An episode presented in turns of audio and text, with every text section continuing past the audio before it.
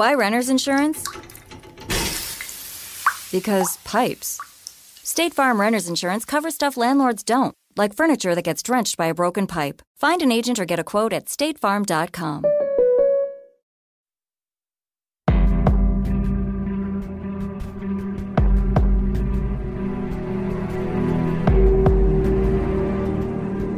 Hello, and welcome to a new year and a new episode of Insight. I am Ali, of course, and here with me, as always, is Charlie. Happy 2017. Yeah, Happy New Year to you. I always do a big New Year's Eve party every year. I mean, really big. My house is completely full of people, and we've got karaoke set up, but not like a little machine. I mean, we have the mixer and the big speakers. That's funny. And so, yeah, 2017, we always started it off really well. And I'm in bed before midnight. You're invited to my party, officially invited. Sure. Tonight we will be talking about a multiple disappearance. 21 year old Anne Miller and her two friends, Renee Bruhl and Patricia Blough, who were both 19 years old. They disappeared from the Indiana Dunes State Park in Indiana on July 2nd, 1966. And this is a listener suggestion by Vera. And the lovely Vera is the admin for the podcasts we listen to Facebook group. So if you're not a member, go over and join. You'll get a lot of recommendations and you can just talk all things podcast. So on to the story. On the morning of July 2nd, 1966, it was the 4th of July weekend holiday, and Anne drove her four door Buick and picked up Patricia, or Patty as her friends called her. Anne picked up Patty from her parents' home in Westchester, Illinois at around 8 a.m. Patty told her mother that they planned to return home early in the evening because their friend Renee was coming with them. And Renee was married to her childhood sweetheart Jeff, and she wanted to be back in time to make dinner for him. So Anne and Patty picked up Renee from her home in West Fulton on Chicago's west side and on the way to the beach, they stop at a drugstore to pick up some suntan lotion. The women arrived at Indiana Dunes State Park at around 10 o'clock. Anne parks in the parking lot, and the women hike to a spot that was about a 100 yards or almost a kilometre from the Lake Michigan shoreline. It was a hot day, and being it was a long weekend, the beach was pretty busy with around 9,000 people there. A couple, Mike Lankyasa and Frances Cicero, they were sitting next to the women and they reported seeing the three of them leave their belongings on the beach at around midday and they went for a swim together. Renee leaves behind a large beach towel, her shorts, blouse, cigarettes, suntan lotion, 25 cents in change, and her purse. And her purse contains about $55 in checks. The other women also leave behind their clothing, purses, and some personal items on the beach. Anne's car keys are also left behind with her purse. Mike and Frances also see the women speaking to an unidentified man operating a 14 to 16 foot long white boat, which had blue interior and an outboard motor, sometime after that. Apparently, the women got on the boat and the boat headed west with the women aboard. So when Mike and Frances were leaving the beach later that afternoon, they see the women's belongings still on the beach. They are feeling a bit worried and have a quick look around for the women, but they can't see anyone else there. They go and report what they see to a park ranger, Bud Connor, and it's around dusk by this point, so Bud goes and picks up the women's things and stores them in his office. He thinks that the women had gone out on the boat and would come back the following day to get their belongings. 18 hours later, on July 4th, Park Superintendent Bill Svedek took a call from a Chicago man, Harold Blough, looking for his daughter, Patty, because she had not been heard from since leaving home with her friends. Svedek tells Harold not to worry and that Patty would turn up and that she most likely was spending the long weekend partying with some boys somewhere. Harold didn't really think that was something Patty would do, as she was normally responsible and wouldn't have just disappeared like that. The families report go ahead and report Anne, Renee, and Patty all missing when they don't return by later that same day. The police alert the park rangers and they search the state park and they find Anne's Buick in the parking lot in the same space where she had parked it on the morning of her disappearance. When the park rangers can't find any sign of the women, they alert the U.S. Coast Guard.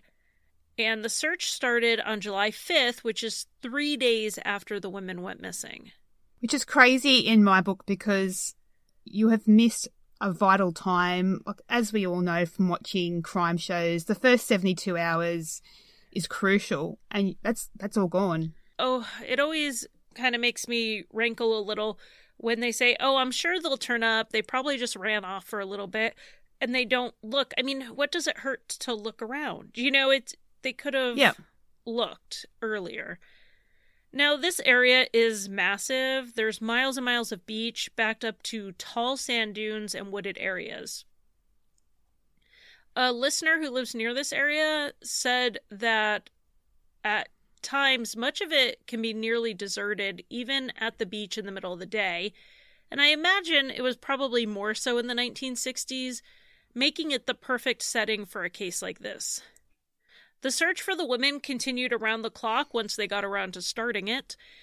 Scuba divers scoured the lake, and around a 100 volunteers and trained searchers looked for the women on foot and on horseback, going through the park and up and down the 45 mile long or about 72 kilometer coastline. But there was just no sign of the young women more witnesses came forward, basically backing up this original sighting that the couple on the beach had the women getting in a white boat with an unidentified man.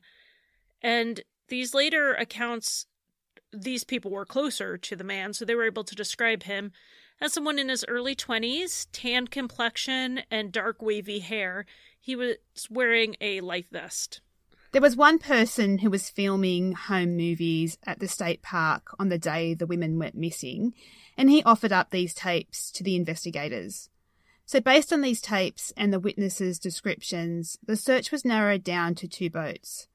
One was a fiberglass 16 to 18 foot long trimaran runabout with a three hull design, whose driver looked like the man the witnesses described.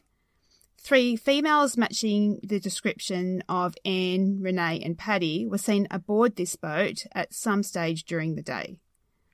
The second boat was a larger one. It was a 26 to 28 foot Trojan cabin cruiser, and this had three men aboard it with three women. This cabin cruiser was seen on the footage at around 3 pm, and this was three hours after the other boat was spotted in the footage the one with the three women and one man. And what the investigators thought happened was that the women may have gone for a ride on the smaller boat with the single man. The man tells the women about his friends, so it could have been like a date situation, or maybe they were organising a party on the larger boat. So the women were dropped back off on the beach where they waited for the man to go back and get the cabin cruiser and his two friends. And this scenario is partially backed up. At around 3 pm, Anne, Renee, and Patty are reportedly seen eating and walking along the sand dunes.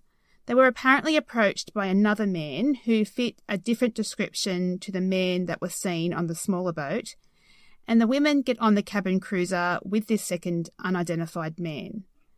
Witnesses described the cabin cruiser as being equipped with a radio or telephone antenna, but there was no name printed on the boat's stern. This final sighting was never confirmed, but police consider it fairly reliable and fitting to what they believed happened. Now, these two boats were never located, and the unidentified men seen on the boats, they were never seen again. And the other witnesses who were at the park they also came forward, but they had conflicting stories. But the investigators mainly went off the first witness reports because they believed that they were the most accurate. Now, on July 7, so we're at five days now since the women were last seen, searchers find a wreckage that was a boat washed up on shore about three miles from where the women were last seen. After a more thorough search, they found pieces of metal and styrofoam, which was believed to have come from three boat seats. The police had a theory that this was the boat that most likely hit some rocks and it broke up, but strangely, there were no records of any boats being reported missing. Search planes went out to look for more debris and clues of who owned the boat, but nothing was ever found. Police publicly announced they didn't believe this boat was related to Anne, Renee, or Patty's disappearances. I would assume this was based on the type of boat it was against the boats the witnesses apparently saw the women aboard. It would be odd, though, for a boat to get broken up, nobody claim their boat was missing, or make an insurance claim, or make some type of claim that would lead to who the who the boat belonged to. That seems odd to me. I don't know anyone who owns a boat who would, if it was broken up, if it hit rocks and was smashed up, just to say, "Oh well," and walk away and not worry and, and not worry about it. Right, boats aren't cheap. And the fact that they're I mean, shouldn't there have been some kind of serial number on there or name on there? That's a bit strange as well. Right. Yeah, boats are supposed to have their um, registration number and their name. And I'm assuming it was the same then, but I, I guess I don't actually know Indiana boating laws from this time period. And I guess we're assuming that that part of the boat was found. Oh, that's true. Yeah. The search went on. Dogs were brought in, but I mean, after this long, we're almost at a week at a busy beach after a holiday weekend. I don't know how much of a scent they would have been able to pick up. And when they say dogs were brought in, I don't even know. I mean, did they bring in cadaver dogs or are they talking about tracking trailing dogs?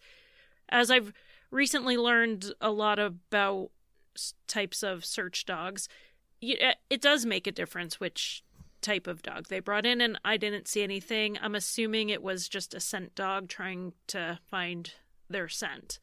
What I read with the research when we did Wander Beach, beaches are really hard for dogs to pick up a scent because it's not like grass, the sand moves around. Right, and especially sand dunes, they blow around and change all the time. And especially these particular sand dunes, which we'll talk about a bit later. About 250 privately owned cabins were searched in the beach area. One cabin in particular was searched specifically because a psychic told them to.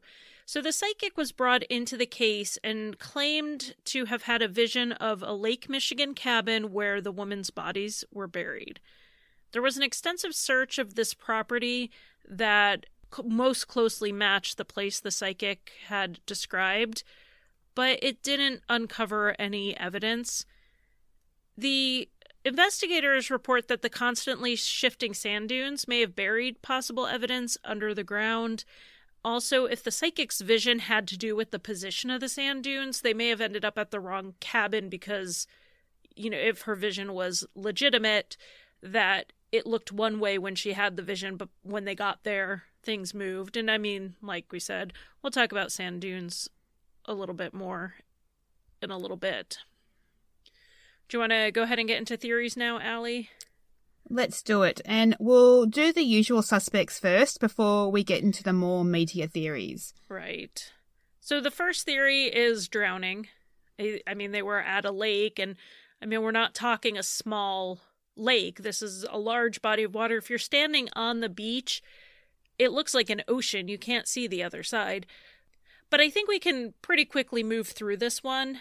Investigators early on did consider drowning, of course, but it was deemed unlikely due to there being so many sightings of them during the day and that many people seeing them at each point in the day. What are the odds that they would drown, all three of them, and not a single beachgoer would see them? But even more so, no bodies were found. And while there are reasons why bodies are not found in bodies of water. Most are. Most come up to shore. So, what are the odds that all three of them drowned and none of their bodies were recovered? That's, I mean, one of them, maybe two of them, but all three, that doesn't make a lot of sense. The odds are not in the favor especially considering the women were apparently very strong swimmers. Patty, for instance, was able to swim up to 30 miles just for fun. So I think this is one theory, as you said, we can just strike off the list. There was some speculation at the time that these women may have run off or run away on their own volition. After the initial search, investigators began looking into the backgrounds of the three women to try and work out if they could have disappeared voluntarily, but it was there that things got murkier and stranger. Something that may support that for at least one of the women. In Renee's purse, investigators found a letter addressed to her husband Jeff. The couple had been married for just 15 months in July 1966, but in the letter that she obviously hadn't sent yet, she asked Jeff for a divorce. She says in her letter that she felt Jeff spent too much time working on cars with his friends and he didn't have time for her though Jeff tells the police that he wasn't aware of any problems in their marriage. Renee's family backs that up and they tell investigators that they believe Renee had written the note in a moment of anger and the reason she hadn't given it to Jeff was because that she changed her mind about the divorce. Yeah, I think those venting letters, they happen sometimes, you know. Now, of course, we can email them and hit send before we really probably should, but writing, or post it to Facebook. You kind of vent those things, and then she probably thought better of it.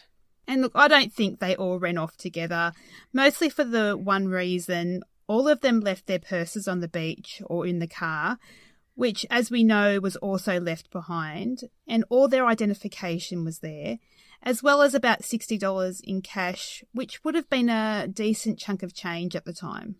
And from what I understand, they were picked up in the boat from the water. Like they were in the water. Yes. So they were in their bathing suits when they got on that yes. boat. Unless they had some elaborate plan where they had other clothes stashed on the other side of the lake. And I mean, it would have been pretty elaborate. So the next theory kind of flows on from that. Another theory is that Anne and Patty were both having affairs with married men that they met at a pub, and they both had gotten pregnant. And then we have Renee, who was already married and allegedly having marital problems. Anne's friends supported this theory because they told investigators that she told them she was three months pregnant at the time she went missing. Anne had told these friends she was going to move into a home for unwed mothers prior to her disappearance. Anne's possible pregnancy was never confirmed outside of these friends' reports. Now, abortion was illegal in Illinois in 1966, and some women in Chicago who were pregnant and didn't want to be, they went to a house just across the state border in Gary. And this is where a husband and wife team, Helen and Frank Largo, where they performed backroom abortions. The Largos were also suspected to perform abortions in a houseboat offshore in Lake Michigan. There is a theory that both Anne and Patty had arranged abortions on a boat the day they disappeared. One of the girls may have died during the procedure, and they killed the other two because they didn't want to leave any witnesses. But they left their purses on the beach. I mean, how did they pay for these abortions? I would imagine that this was the sort of thing that you would have to pay for up front. Right. And the other th- okay, had they left all of their belongings in the car? maybe I could buy this. But they left it all right on the beach purses, suntan lotion, and that doesn't make sense unless you were planning to return to the beach. And I I've had a natural miscarriage without any medical interventions, and I assure you I was not planning on sitting on a beach anytime soon. I could barely physically, I could I pretty much stayed in bed for another day or two. I you don't just walk out in your bathing suit and grab your yeah, stuff in your bikini. Yeah. Right, and grab your stuff and go or walk along the shore like nothing happened. I it just this doesn't really make sense to me in at all except for the coincidence that there happened to be an abortion doctor in the area. All three women were horse enthusiasts. Anne and Patty met while boarding their horses at the same Illinois stable, Anne was also employed as a horse exerciser at the Oak Brook Polo Club at the time she vanished. And where this is important to their disappearance, Anne and Patty were associated with men who had criminal backgrounds in the horse market. So there is a theory that the ladies' disappearances were related to possible connections with criminal activity. Apparently, Patty was also having problems with horse syndicate people in the spring and summer of 1966. Patty was also casually seeing a man named John Paul Jones who had criminal history. He was, of course, interviewed, but he denied any knowledge, and, and police cleared him of any suspicion. And that brings us to George and Silas Jayne. And it's really interesting because when I read Horse Syndicate, I kind of laughed, like, oh, that sounds kind of funny. And then I looked into it, and this is some serious criminal business. It's not funny at it's, all. It's the opposite of funny. The stable where Anne, Renee, and Patty rode their horses was the Tricolor Stables in Palatine, which I'm saying that wrong, I know, Illinois. The stables were owned by a prominent horse dealer named George Jayne. George and his brother Silas Jayne had a major falling out over horse stealing, not legal horse stealing, uh, during the mid 1960s. So Silas had a competing stable, and the brothers were so embittered that they wanted to kill each other, and that's not figurative.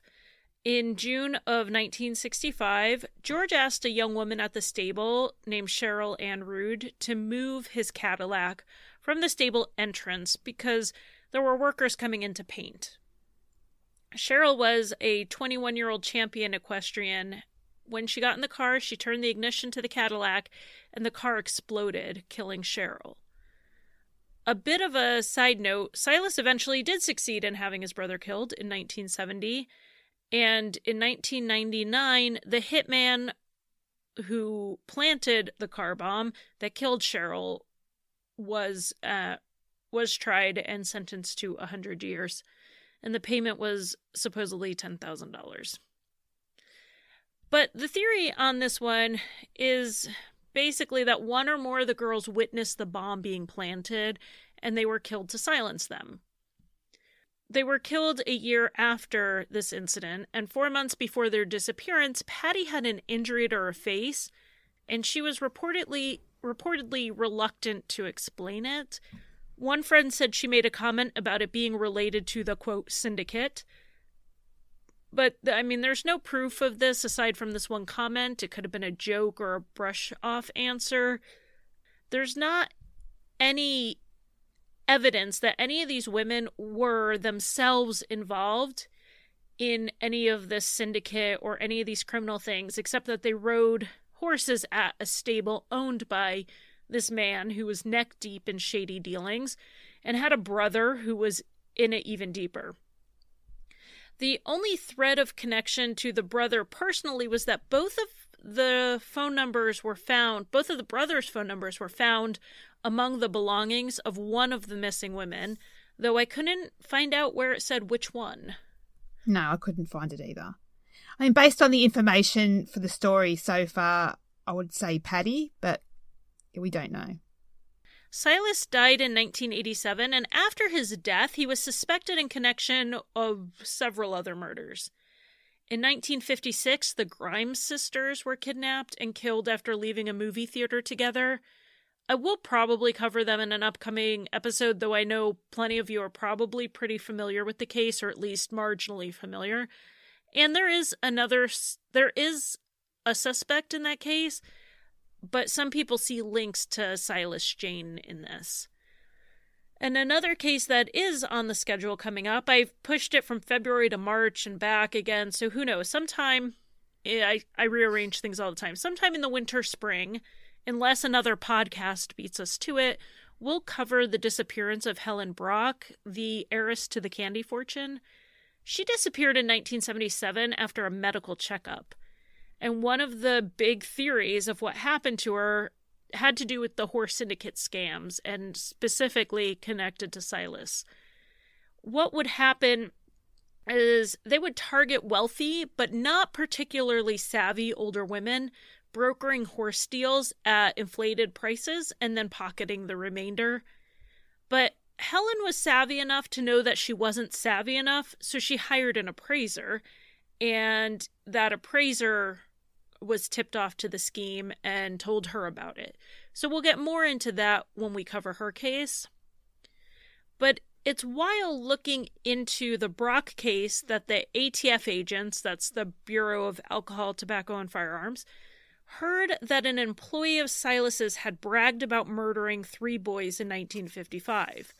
Robert Hansen was then convicted 40 years after their murders. It's believed that the murders occurred on Silas's property, and while he didn't commit those murders, he did help cover them up. So, I mean, these we're talking about a pretty bad guy here. So, Allie, do you have thoughts on Silas or George or the horse stable connection being behind the disappearance? Well, something of an interesting footnote that I did find was that Silas Jayne reportedly told a sheriff that he had three bodies buried underneath his house sometime after the women went missing. The authorities took that comment fairly so, pretty seriously, and they planned a search of Silas's property. However, the sheriff involved was killed in a farming accident just before the search took place, and because of that, the search never happened and the lead went cold. Which is completely baffling to me that no one else could. It blows my mind. That's a big, huge loose end. Because you've got three women going missing that had somewhat loose ties to Silas, and then he says he has three women buried underneath his house, or right. three bodies buried underneath his house. Why wouldn't you then go ahead? You've got the warrant. Just do just it. Do it. But it was just the sheriff's gone. Oh well. Yeah, it really seems like that's a pretty big crack for this case to fall through. And I do think Silas Jayne was a very bad man, and he surrounded himself with very bad people and he may have been involved in whatever happened to the girls, but I don't think it's because they witnessed the bombing, because there were reports of other people at the stable. They gave statements that pointed toward the hitman, but Silas didn't have them killed. And it, I mean, it's a pretty risky way to try to kill them, to lure them to the beach, into the water, onto a boat, to another beach, onto another boat. I think he. This is a guy who pays people to plant car bombs. I think he would have not gone about it this way. I think if he was the one who was behind killing them, I think he would have been a little bit more direct about it. But that hmm. said, mm. They he knowingly he and his brother both employed criminals who were murderers.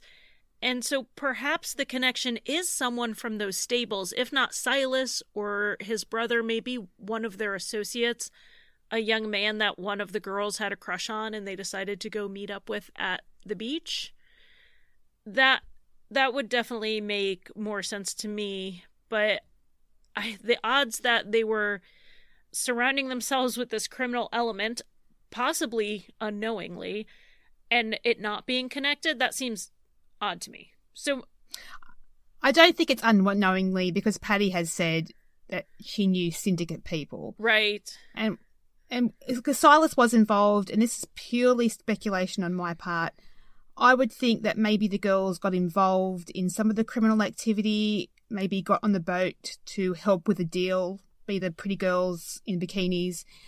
Maybe they saw something they shouldn't have saw, and then the old in the ocean. Well, yeah, and that in, in the lake. That's a good point. It may have been they may have known something they may have been getting paid a little bit to do just, you know, like you said, come on the boat, be the pretty girls on the boat. You know, they don't have to do anything that seems terribly awful. They're just selling horses at inflated prices. You know, the, it's pretty easy for them to maybe want to make a little extra money and slip into that.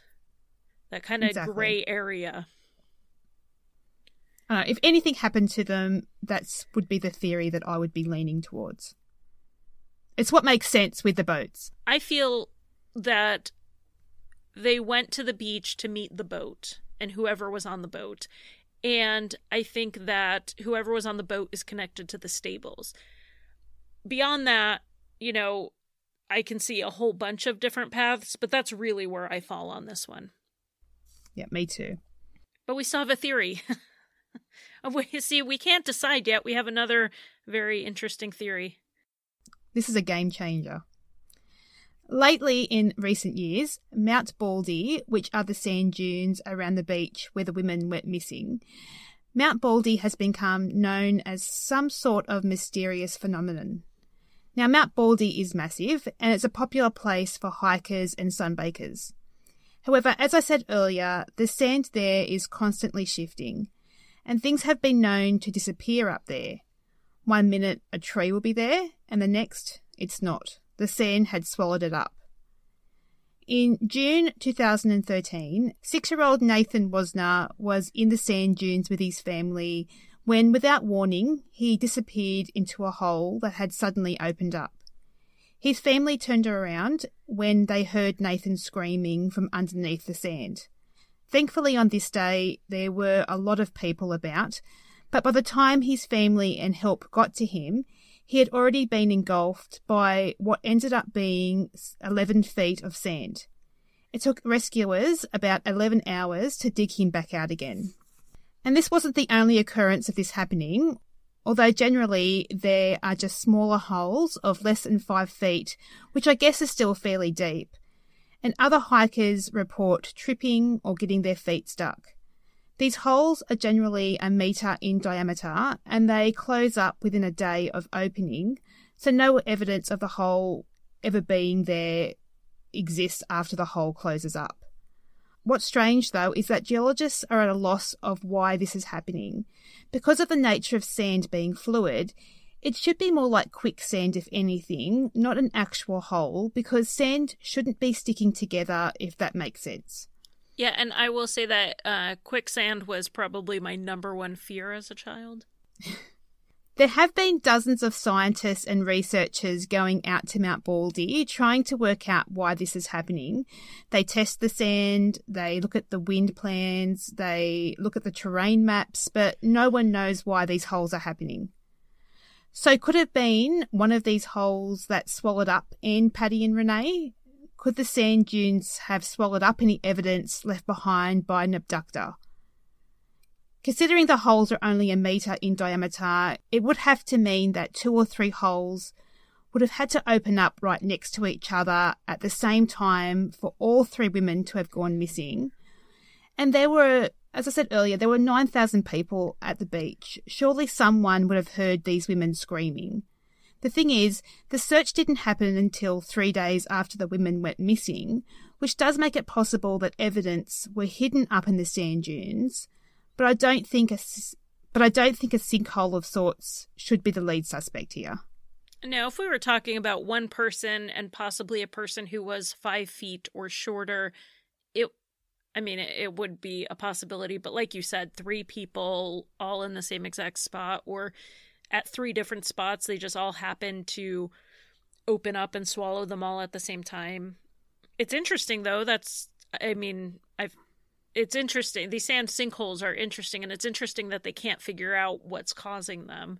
Yeah. It sounds like a horror movie to me that these sinkholes just open up and swallow people whole. Yeah, there's like some, you know, reptilian under beings there or something ruling the planet. Like I can I can definitely copyright, copyright, yeah. copyright the story. yeah, I need to copyright all of these great ideas. I mean, I can definitely come up with a million fictional scenarios for these sand holes or these sand sinkholes. But yeah, I don't I don't think that's where the women are, but I do think the shifting sand dunes would cover up evidence pretty easily. Yep. One windy night and you the sand dunes look different.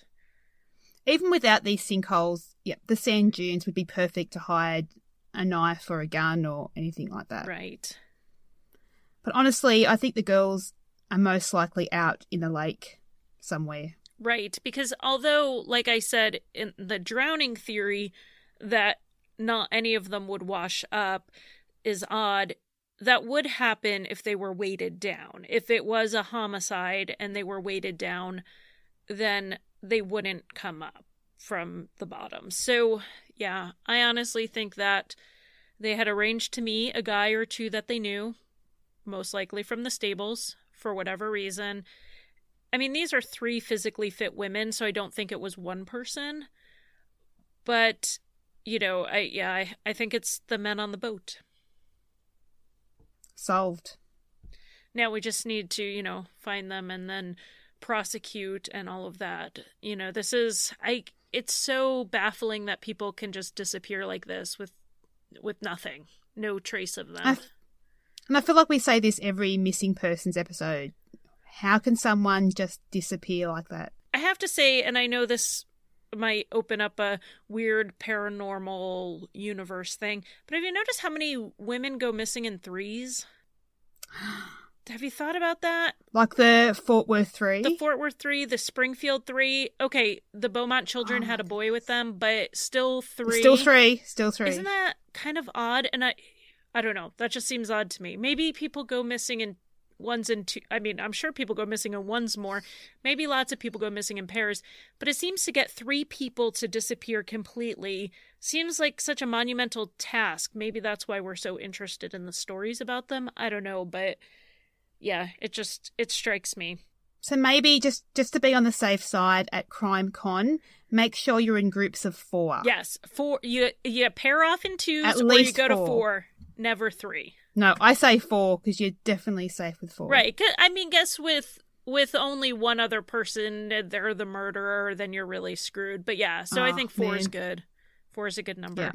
So the the key is two's okay as long as one's not the killer but four is best. Four is best. See, these are really important tips that we PSA. are giving our listeners.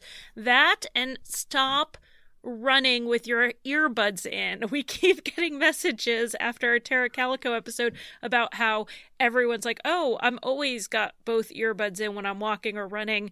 And now I can't say that I'm not doing that, but I think about it and then I pull one out, you know, and just be aware of your surroundings and stay in groups of four life lessons. We're save we are saving lives here. That's I mean that's what this podcast is all about.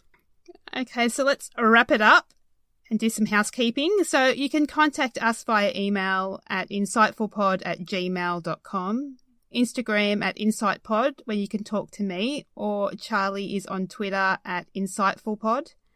We are also on Facebook, like the page and follow the group. It's a closed group, so your friends can't see that you're uh, obsessively into murder and missing people. So send a request, and one of us will accept it pretty quickly. On our website, you can listen to all our episodes, check out our show notes and research. On that page, you can also click on the links to our Patreon account for an ongoing monthly donation and our PayPal account for a one off donation. And most importantly, please rate, review, and subscribe on iTunes or your favourite podcast app. It helps bring people to the show and keeps us going right through 2017 at least. So until next week, bye everyone. Bye, guys.